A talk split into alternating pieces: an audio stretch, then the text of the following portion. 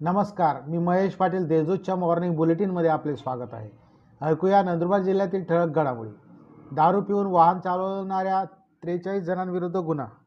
नंदुरबार जिल्ह्यात पोलीस दलाने धडक कारवाई करीत विविध भागात नाकाबंदी करून शनिवार रोजी दारू पिऊन वाहन चालवणाऱ्या त्रेचाळीस वाहनधारकांविरुद्ध विविध पोलीस ठाण्यात गुन्हे दाखल केले आहेत.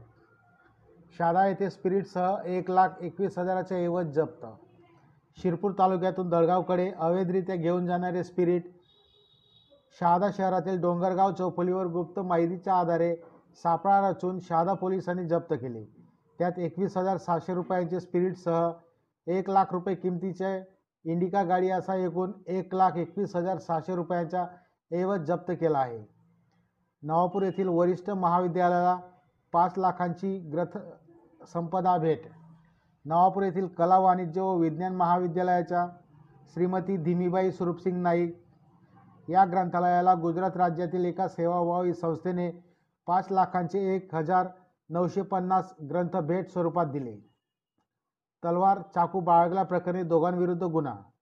नवापूर तालुक्यातील दापूर येथील रविदास फतेसिंग गावित याने त्याच्या ताब्यात एक तलवार तर विकास गणेश गावित याने त्याच्या ताब्यात एक चाकू बाळगल्याप्रकरणी दोघांविरुद्ध नवापूर पोलीस ठाण्यात गुन्हा दाखल करण्यात आला आहे.